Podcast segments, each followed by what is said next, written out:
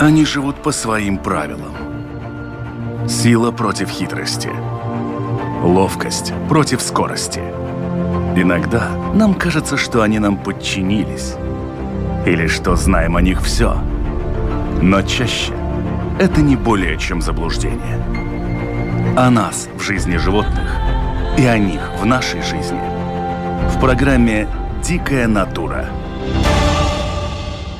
Ни один другой жук не пользуется такой любовью людей. Даже название его преисполнено высшей благодатью.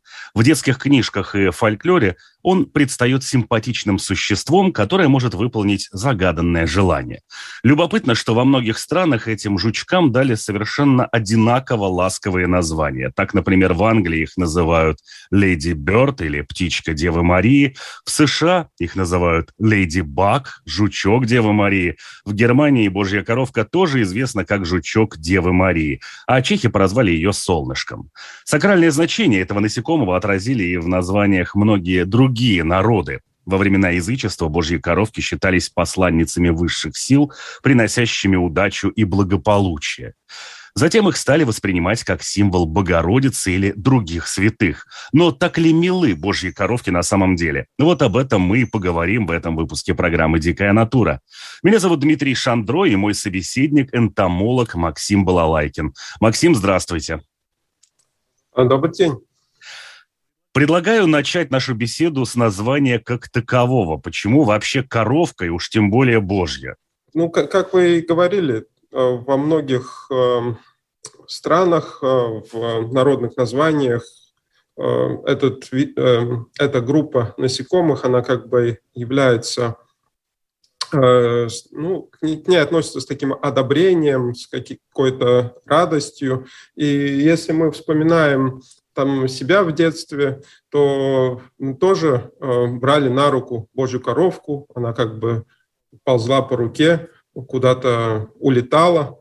И на самом деле, о чем я хотел бы сказать, что Божья коровка – это одно из первых насекомых, э, с которыми э, знакомят детей уже в детском саду, показывают. Тем более это насекомое очень хорошо различимо. Ну, по крайней мере, те божьи коровки, ну, которых мы ну, так сказать, понимаем, что это божьи коровки, потому что а, божьи коровки, они очень разнообразная группа, и даже не о каждом насекомом из а, этого семейства мы ну, скажем, не специалист может э, сказать, вот это божья коровка, вот это не божья коровка. Так сказать, есть эм, такой тип божьей коровки, который всех хорошо отличает. Допустим, это семиточечная божья коровка, которая красная с черными э, пятнами. Э, также примерно выглядит и двухточечная божья коровка, которая, кстати, является э, насекомым сим, ну, символичным в Латвии. То есть э, в Латвии есть несколько организмов, которые э, ну, символизируют Латвию. Это вот э, двухточечная божья коровка – это, это насекомое. А почему именно вот такой характерный окрас у божьих коровок? Это первый вопрос. И второй, они ведь все-таки отличаются даже в пределах Латвии э, в своих цветовых окрасках. Это разные виды. Сколько вообще этих видов божьих коровок? И вы сказали, что это насекомое, которое очень хорошо отличить. Можно, почему детей, в общем-то, сразу и знакомят с ними, и каждый ребенок знает, как выглядит божья коровка. Но, опять же, насколько я понял из вашего рассказа, если я, зная Божью коровку в Латвии, приеду куда-нибудь в Америку, я могу ее там и не узнать, в общем-то. А, так сказать, из Божьих коровок а, они разные в Латвии. В Латвии обитает а, около 60 видов, немножко больше, 61 или 62. Ну, на самом деле я не считаю себя специалистом по божьим коровкам, но в некоторых э, моментах своей деятельности, своей деятельности, э, ну, я с ними встречался. И поэтому, говоря о том, почему божьи коровки красные, почему они такой формы, почему у них пятна, ответ прост. У всех животных, насекомых, растений, а есть эм, различные приспособления к жизни. И поэтому э, божьи коровки, они практически не прячутся. И вот этот вызывающий цвет, предупреждающий, так сказать, является одним из механизмов, механизмов, которые позволяют этим насекомым выжить. То есть эм, цвет предупреждает, что божья коровка несъедобная, может быть ядовитая, и что ее не стоит э, трогать. А, это распространяется как на э, птиц, э, так и на присмыкающихся, которые ну, совсем не хотят, так сказать, употреблять это насекомое в пищу. И этот цвет, эта форма вызывает также такой рефлекс у птиц. То есть они, если даже один раз попробуют эту божью коровку, то другой раз э, не будут этого делать. А, а бывает в природе, что такая вызывающая окраска не подтверждается также ядовитостью какой-то или несъедобностью, но в, с божьей коровкой это не так. Она выделяет вещества, которые достаточно неприятный на вкус, а, э, имеют какие-то жгучие свойства. А, на самом деле это гемолимфа, а, которая выделяется в суставах насекомого, как капли. И, ну, наверное, возвращаясь к тому, что почему название такое коровка, ну, наверное, тут есть параллели с тем, что выделяется это вещество, и, ну, оно как бы желтоватое обычно, ну, такое, как молоко. То есть э, эту божью коровку, ну, как, как бы она доится. Ну, не доится, но на самом деле это защитный механизм. И э, по, поэтому, ну, поэтому и такой цвет. Ну хорошо, вот это вот э, выделение, как вы сказали, оно, в общем-то, призвано для отпугивания тех же птиц, для того, чтобы продемонстрировать, что она, ну, как минимум, несъедобна, если не ядовита. И, тем не менее, те же дети регулярно этих божьих коровок хватают в руки. Божья коровка не таракан, она, она ни от кого не убегает, в том числе и от человека. Она всегда достаточно спокойно и нордически себя ведет. Опасно ли вообще, в принципе, вот это выделение для человека, и в том числе, если этих божьих коровок нахватать много? А, ну, а, обычно никто их много не нахватывает. Обычно их в рот не берут, так как, ну, если ребенок положил в рот божью коровку, он, наверное, ее все-таки выплюнет. Конечно, слизистые оболочки рта или любые другие, они более чувствительны к каким-то неприятным веществам. Но надо сказать, что Э, для человека Божья коровка, э, по крайней мере, те Божьи коровки, которые э, местные, они не опасны. Потому что, ну, может остаться какое-то пятно, скажем, может быть какое-то небольшое раздражение, но это не опасно, так сказать, по крайней мере. Но в то же время есть Божьи коровки, ну, не знаю, мы, наверное, должны будем вернуться к конкретному виду, но есть э, божья коровка, называется божья коровка Орликин, э, которая э, сюда попала ну, посредством человека. Это инвазивный вид, один из самых инвазивных, также он отмечается как один из самых вредных, одно из самых вредных насекомых ну, по крайней мере, в Европе, ну, и, и в мире тоже оно одно из самых инвазивных. А, ну, там история такая, что а, ну, человек сам из-за свойств этого насекомого а, попытался ввести его в разные регионы мира. Ну, рассказ такой. Божья коровка Орликин, естественный ареал обитания, который это а, Монголия, а, юг Китая. И... Если я правильно понимаю, это божья коровка, которая больше известна как азиатская божья коровка. А, да, да, это азиатская божья коровка, то есть, э, ну, во-первых, э, рассказ о том, что божьи коровки, по крайней мере, большая их часть э, а, питается а, разными а, беспозвоночными мелкими, в том числе многие виды питаются тлей, всякими клещиками.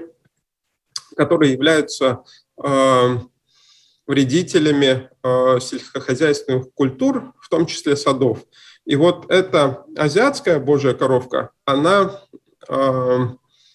очень ну, так скажем, агрессивно, по, очень прожорливо именно к вредителям, обычно яблонь, э, ну и всяких там деревьев. Ну, короче, она съедает очень много той же самой тли.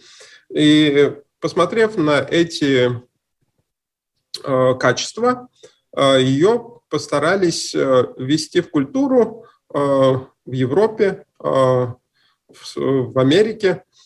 Э, там были несколько методов э, интродукции. Э, ну, сначала, конечно, на сельскохозяйственных землях. Сначала не получалось, это делали и тут в Белоруссии, это делали в Франции, это делали в Соединенных Штатах. Но в конце концов это получилось, ее стали разводить в неволе, ее стали где-то использовать. Но процесс пошел дальше, как а, во многих случаях а, с инвазивными организмами. Божья коровка стала распространяться намного шире, то есть э, перешла с сельскохозяйственных земель на другие земли, то есть э, стала влиять на местную природу, в том числе стало влиять на местных божьих коровок, которым, ну, во-первых, э, пищевой ресурс э, уменьшился, во-вторых, э, агрессивность. Божья, эта божья коровка переносит также болезни, так сказать, которые влияют на местных божьих коровок. И, ну, по классике, сама эта божья коровка от этого не страдает, сама азиатская божья коровка – второй момент, то, что этот вид, э, который, ну, кстати, встречается у нас э, и в Риге, и в Даугапилсе, и в некоторых других точках, э, он имеет тенденцию зимовать в жилищах людей. То есть этот вид как раз попадает в квартиры, в дома, и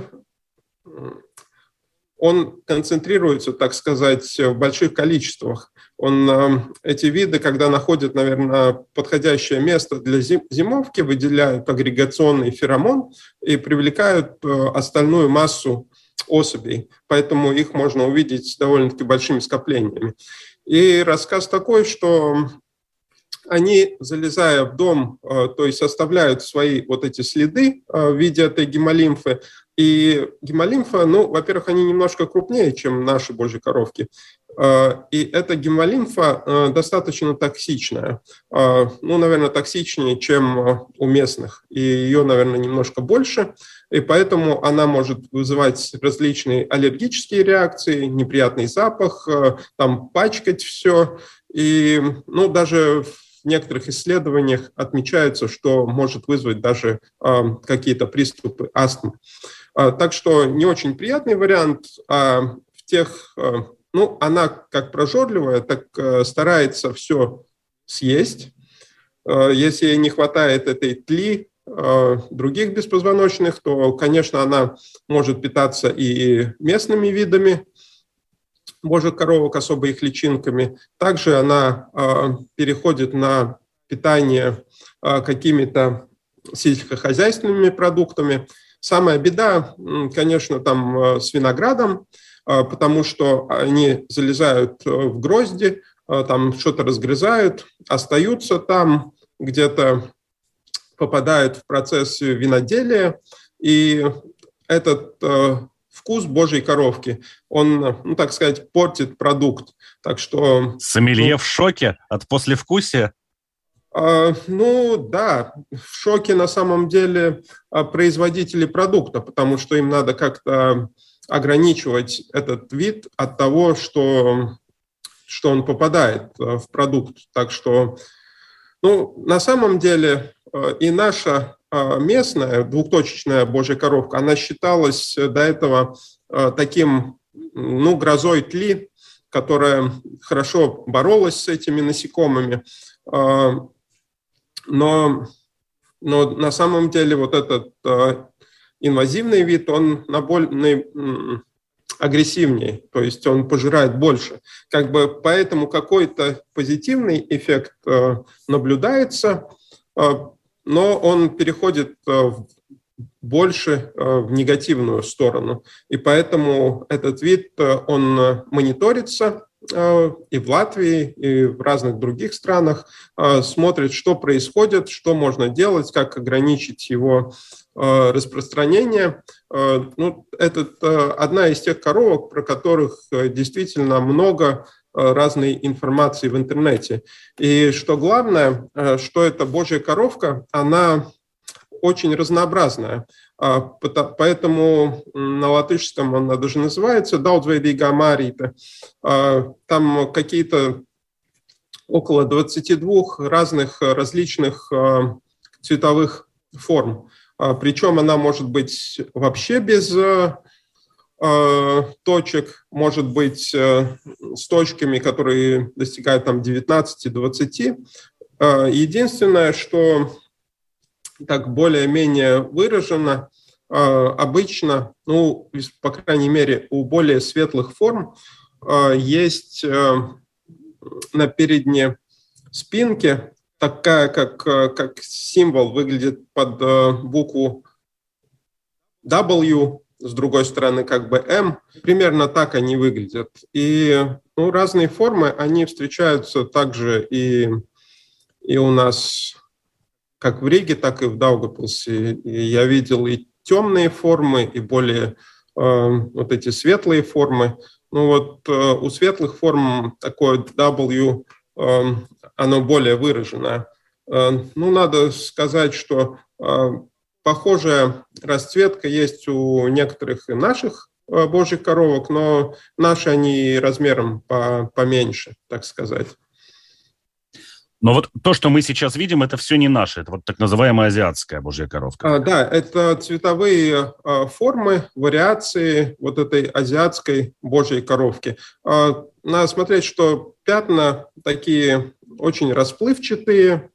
А, ну и вот эта передняя спинка также. И размер, что может нам а, указать на то, что это этот вид. Но на самом деле сейчас э, в Управлении охраны природы э, есть такая система, в которую можно как бы подать фотографию такого вида с координатами и таким образом улучшить наше представление о распространении этого вида. Также есть, конечно, портал WSDATI.LV, куда тоже можно сфотографировать подать фотографию, и там тоже скажут, является ли это э, божья коровка инвазивной или это местный вид. Потому что спутать, конечно, можно. Э, приходят разные фотографии, э, некоторые подтверждаются, некоторые не подтверждаются. Ну, так, такая система. Но вот у всех вот этих божьих коровок есть такая отличительная черта, как условно на голове, хотя это, в общем-то, не в чистом виде голова, есть э, ярко выраженные белые отметины. Это характерно только для инвазивных видов, для наших широт, или у наших божьих коровок тоже что-то такое есть?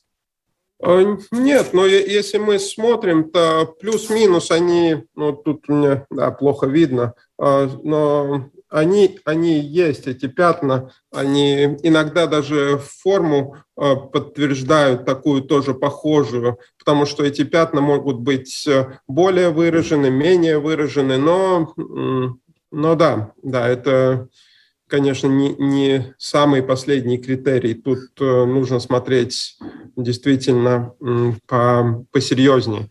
Ну, то есть вот эта, определить... скажем так, схема определения свой-чужой между гадюкой и ужом по характерным отметинам здесь не сработает для неспециалиста. А, да, да, да, конечно. Но надо и смотреть э, между ужом и гадюкой. Бывает э, уж черный, гадюка черная, и пока мы видим ее только хвост и не видим голову, ну, то тоже угадать нельзя, тем более, что, ладно, эти божьи коровки обычно так не убегают, как э, ужи или гадюки.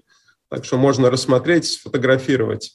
С ужом это мы или с гадюкой обычно так э, внезапно видим, как-нибудь отпрыгиваем, и тогда уже думаем, что это было. Если успеваем, то определяем, что, что это было, какая-то опасность или, или нет. Поэтому и многие, кстати, о ужах гадюках э, звонят э, и пожарным э, по, по, по случаю увидели змею, даже не обращая внимания, что это безобидный уж, так сказать. Если мы вернемся к божьим коровкам, то есть такая традиция, не знаю, с чего она появилась, но, тем не менее, люди, как правило, жуков подсознательно относят к чему-то травоядному, растениеядному, ну, на крайний случай, пьющему некие нектары. Как вы уже сказали, божья коровка, в общем-то, вообще к этому не относится. Она убежденный хищник, причем хищник достаточно активный и прожорливый. Если мне память не изменяет, порядка 50 в общем-то, единиц цели одна божья коровка за день вполне себе может позволить переварить. А, да, но это тоже не совсем так, а, потому что очень часто а, есть какие-то исключения. И это не относится только к божьим коровкам, но к божьим коровкам также. Потому что есть э, некоторые божьи коровки, которые действительно травоядны, есть некоторые божьи коровки, которые можно также отнести к вредителям сельского хозяйства. Они, конечно, намного более малочисленны, а, чем вот эти хищники.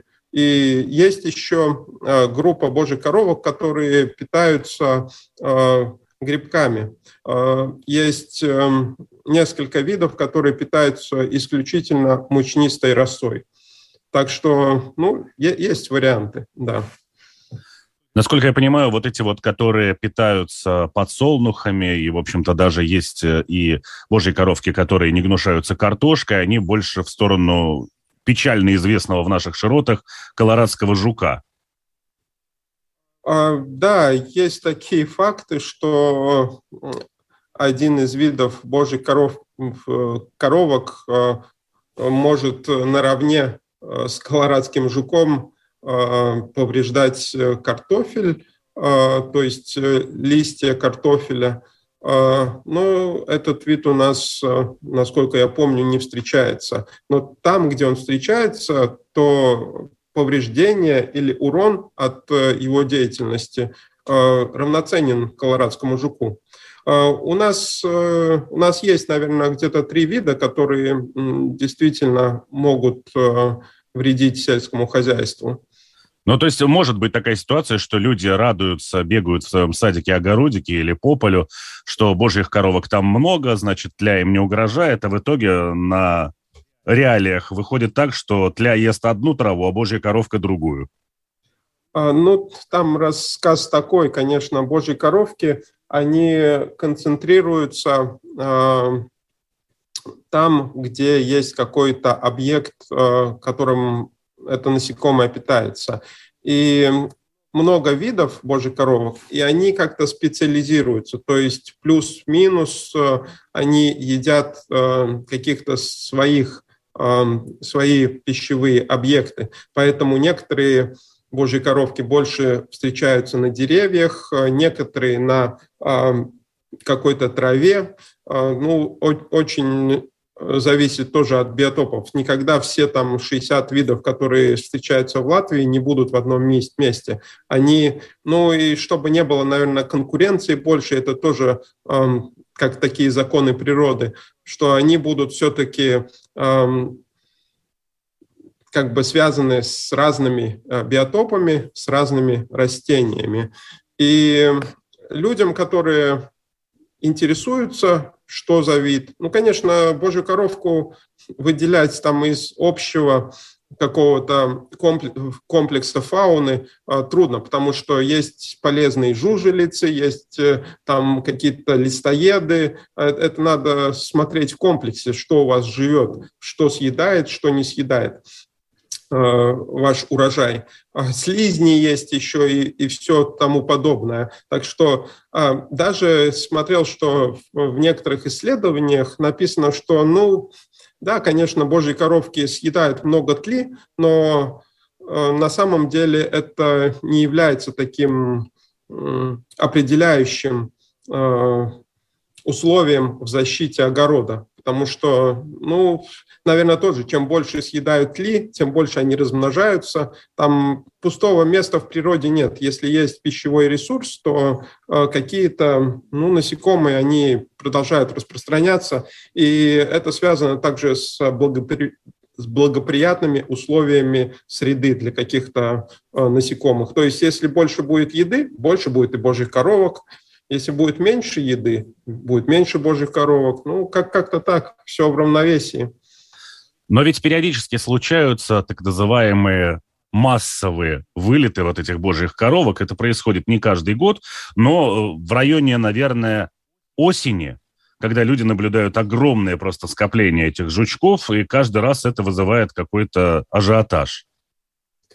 А там рассказ такой, что э, божьи коровки, они достаточно теплолюбивые, и так же, как с этим инвазивным видом, они обычно э, группируются, концентрируются в каких-то местах, и поэтому, э, ну, то есть они выделяют вот эти какие-то феромоны, которые влияют на агрегацию. Поэтому то, что мы видим осенью, это скорее, скорее всего, закономерный процесс. То есть они куда-то собрались зимовать, но появилось солнце, они куда-то вылезают и вот там греются. А другие варианты, что частенько у моря а, бывает большая концентрация божьих коровок, а, но и бывает именно в некоторых местах, в некоторое время концентрации, когда действительно много божьих коровок, так сказать, проходит процесс превращения, то есть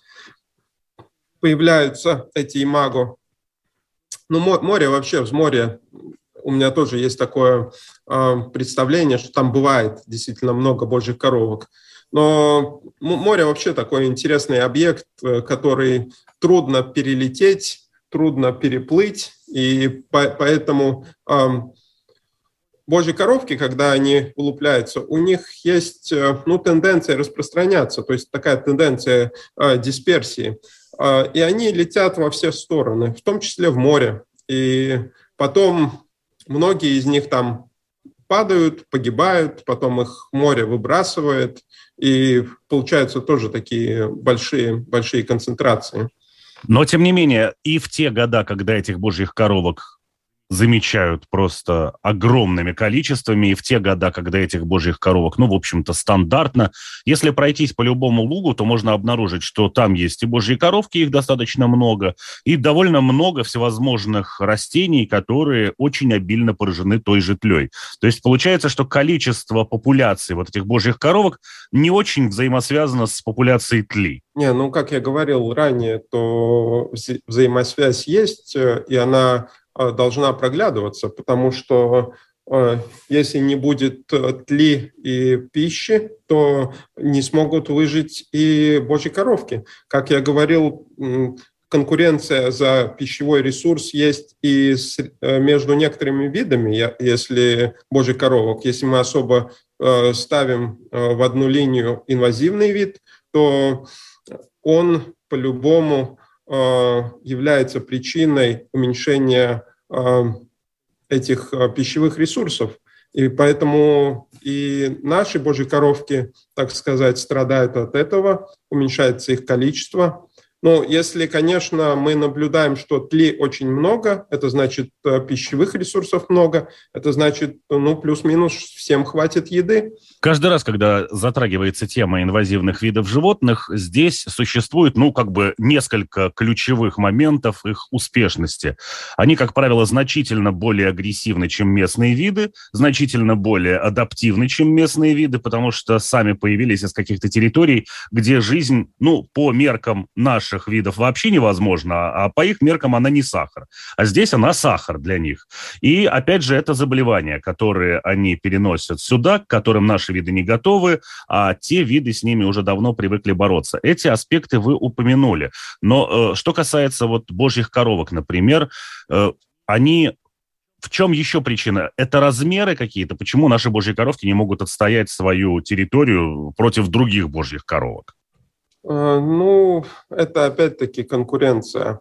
Э, и местные виды, э, любые местные виды, они не готовы к конкуренции, сиюминутной конкуренции с инвазивными видами.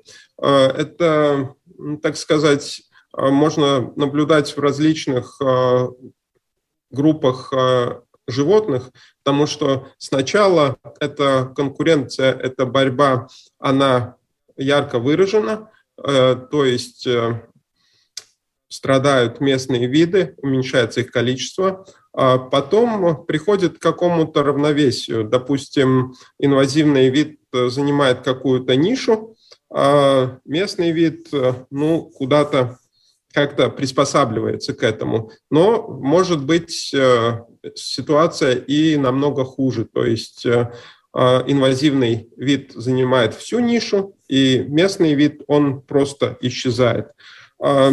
Такие рассказы есть, допустим, про европейскую и американскую норку. Да, но она физически сильнее и больше, американская норка, чем европейская.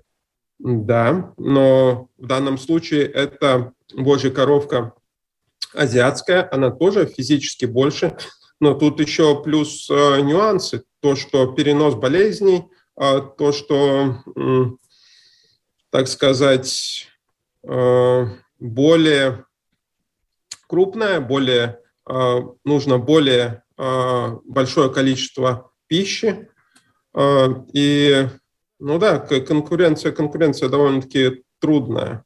Ну, то есть здесь все-таки тоже есть такая ситуация, что кроме того, что из-за размеров она ест больше, она и физически сильнее, чем наши, и поэтому ее спихнуть, не знаю, с травинки наша божья коровка не может.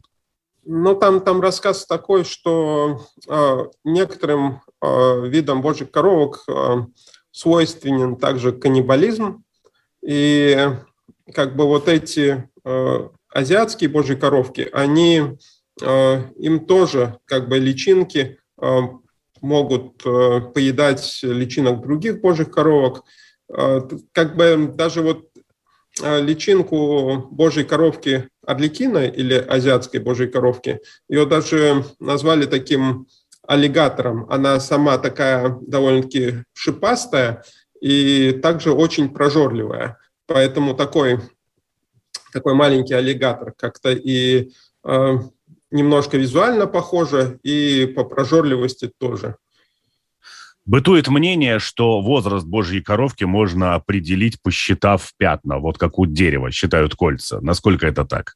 Я, а, когда работаю а, с нашими будущими учителями, особенно с теми учителями, которые работают с дошкольниками и а, с младшим школьным возрастом, всегда одним из первых вопросов задаю про божьих коровок.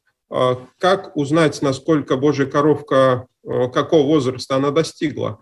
И обычно большая часть так и говорит, что надо посчитать пятна. Ну, надо сказать, что Э, моей целью э, в работе с будущими педагогами является искоренение вот этих мифов, которые э, укоренились в нашем сознании, и чтобы эта, так сказать, цепочка не продолжалась дальше на новое поколение. На самом деле с точками все просто, то есть каждый вид имеет свою расцветку, и обычно эта расцветка ну, довольно константна. Так сказать, э, у многих видов, чтобы узнать название, можно просто посчитать пятна и сказать, ну вот это семиточечное, это двухточечное, есть пятиточечное, есть двадцатиточечное. Конечно, еще надо правильно посчитать, потому что обычно какое-то центральное пятно, которое находится у основания надкрыльев, э, никто не досчитывает, поэтому из семиточечной получается шеститочечная. Ну, это все так. Э, конечно, божьи коровки, они живут, э, ну, обычно недолго, месяца три, может, до года. Те, которые перезимовывают, они перезимуют зиму, и потом уже, так сказать, жизнь приходит к, к окончанию. А, ну, говорят, что где-то до двух лет они могут даже и прожить.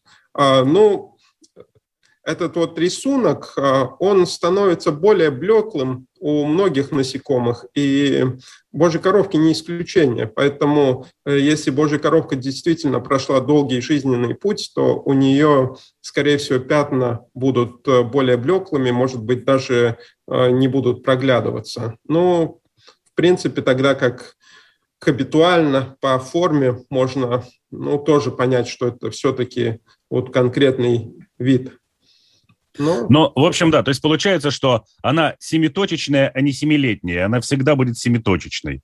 И в младенчестве в своем, и в старости. Ну да, э, очень, ну, насекомые, они вообще, когда прошли процесс превращения, они больше не растут. То есть э, нет такого, что вот это поменьше Божья коровка, она еще маленькая, потом она подрастет, станет немного побольше. Ну, это тоже не так. То есть э, этот размер, он сохраняется всей, э, весь период жизни, то есть его определяет этот хитиновый скелет. Очень много ломается копий в спорах тех, кто утверждает, что божья коровка кого-то укусила и способна вообще укусить, и тех, кто говорит, да вы что, она же не кусается. Кто из них прав? А, ну, во-первых, а, у божьих коровок а, грызущий ротовой аппарат, у нее есть довольно-таки мощные челюсти, и в зависимости от того, чем питаются божьи коровки, на этих челюстях есть разные, ну, как выросты, шипы, и поэтому это вполне реально. И те, многие люди также почувствовали на себе этот укус Божьей коровки, потому что есть моменты, когда они или голодные, или у них э, какие-то другие там концентрируются, не хватает э, пространства, тогда они начинают вести себя э, ну, довольно-таки нетипично. И поэтому, да, плюс, конечно, кожу она, наверное, проколоть, проколоть не сможет, но это сжимание вместе с какими-то выделениями которые вызывают аллергию, ну, могут создать какие-то неприятные ощущения наверняка. Ну, нет у нее причины, в принципе, э, пытаться кусать человека. Э, это ну, не, не приносит ей никакого, так сказать, никакой пользы. А ну, если, да, затронуть еще тему зимовок, вы упомянули, что те же азиатские или орликины, они, в общем-то, предпочитают зимовать где-то у человека в домах, где, ну, явно температуры поприятнее, чем на улице. И кто-то где-то еще зимует. Тем не менее, я видел в одном из источников упоминания о том, что божьи коровки, как вот есть эти нетипичные достаточно виды, которые питаются растительной пищей, так и есть те, кто э, перелетает куда-то, причем на довольно ощутимые расстояния на зимовке. Это ну, такой процесс довольно-таки неизученный, перелетание. А божьи коровки достаточно небольшие организмы, поэтому, э, ну, в общем, э, с идентификацией перелета насекомых э, ну, довольно-таки трудно, потому что это или какой-то очень маленький датчик, который надо закреплять на э, этого насекомого, чтобы понять, куда он действительно перелетел. Э, допустим, в одном другом исследовании мы э, исследуем э, жуков-плавунцов, и э, клеим к ним маркеры, как бы. И э, одной из целей этого исследования является понять, перелетают ли они между различными водоемами. Так э, вот, э, за несколько лет исследования мы наблюдали только один такой случай, когда действительно жук с маркером э, был пойман в другом водоеме. Поэтому с божьими коровками довольно-таки трудно. Но бытует мнение, что какие-то причины вызывают их какой-то перелет куда-то, довольно-таки такой массовый.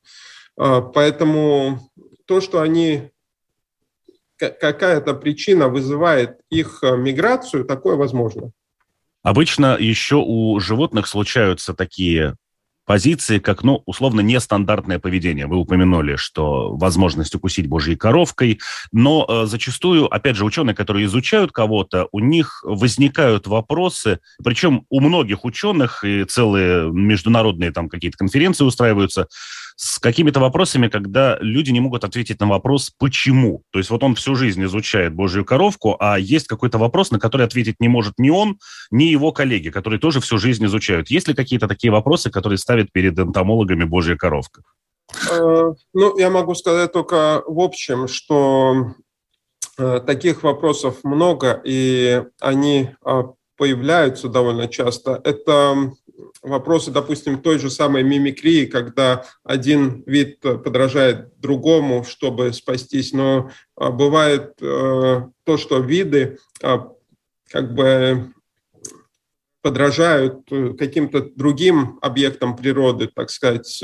Есть палочники, есть э, насекомые, которые выглядят как э, лист какого-то растения, то тоже из этой же группы. И много таких, которые а, способны, а, так сказать, а, своими, своим видом маскироваться очень хорошо. Ну, у Божьей коровки, ну вот в этом случае совсем другая адаптация, и она как, как бы адаптируется к среде по-другому. Вопросы, наверное, всегда есть, потому что ни одна группа организмов не изучена досконально, всегда есть вопросы, особенно эти вопросы э, связанные с различными химическими веществами, которые выделяют эти насекомые. Ну, конечно, тут э, есть какие-то приоритеты. Скажем, если у пчел этот вопрос он более изучен, там выделено целое, целый спектр химических веществ, э, которыми эти насекомые коммуницируют, то с божьими коровками похуже. Э, мы проводим вот э, мониторинг этой самой азиатской божьей коровки, и мы используем также феромонные ловушки. Мы купили одно соединение, так сказать, как бы синтетический феромон, как бы вид должен бы привлекаться им, но эффекта нет. И поэтому ну, нам вот э, предстоит найти какое-то а, другое а, вещество, ну, не самим выделить, но просто из предложения, которые есть э, на рынке, купить и попробовать э, его использовать для мониторинга этого вида. Ну, пока что то, что мы используем, это, да, не принесло плодов. Ну что ж, а наше время неумолимо подошло к своему завершению. Я напомню, что сегодня мы общались о божьих коровках и говорили мы об этих удивительных и интересных жуках с энтомологом Максимом Балалайкиным. Максим, огромное вам спасибо за увлекательный рассказ. Хорошо, спасибо, всего доброго. Всего доброго. Они живут по своим правилам. Сила против хитрости. Ловкость против скорости. Иногда нам кажется, что они нам подчинились. Или что знаем о них все. Но чаще это не более чем заблуждение. О нас в жизни животных и о них в нашей жизни. В программе «Дикая натура».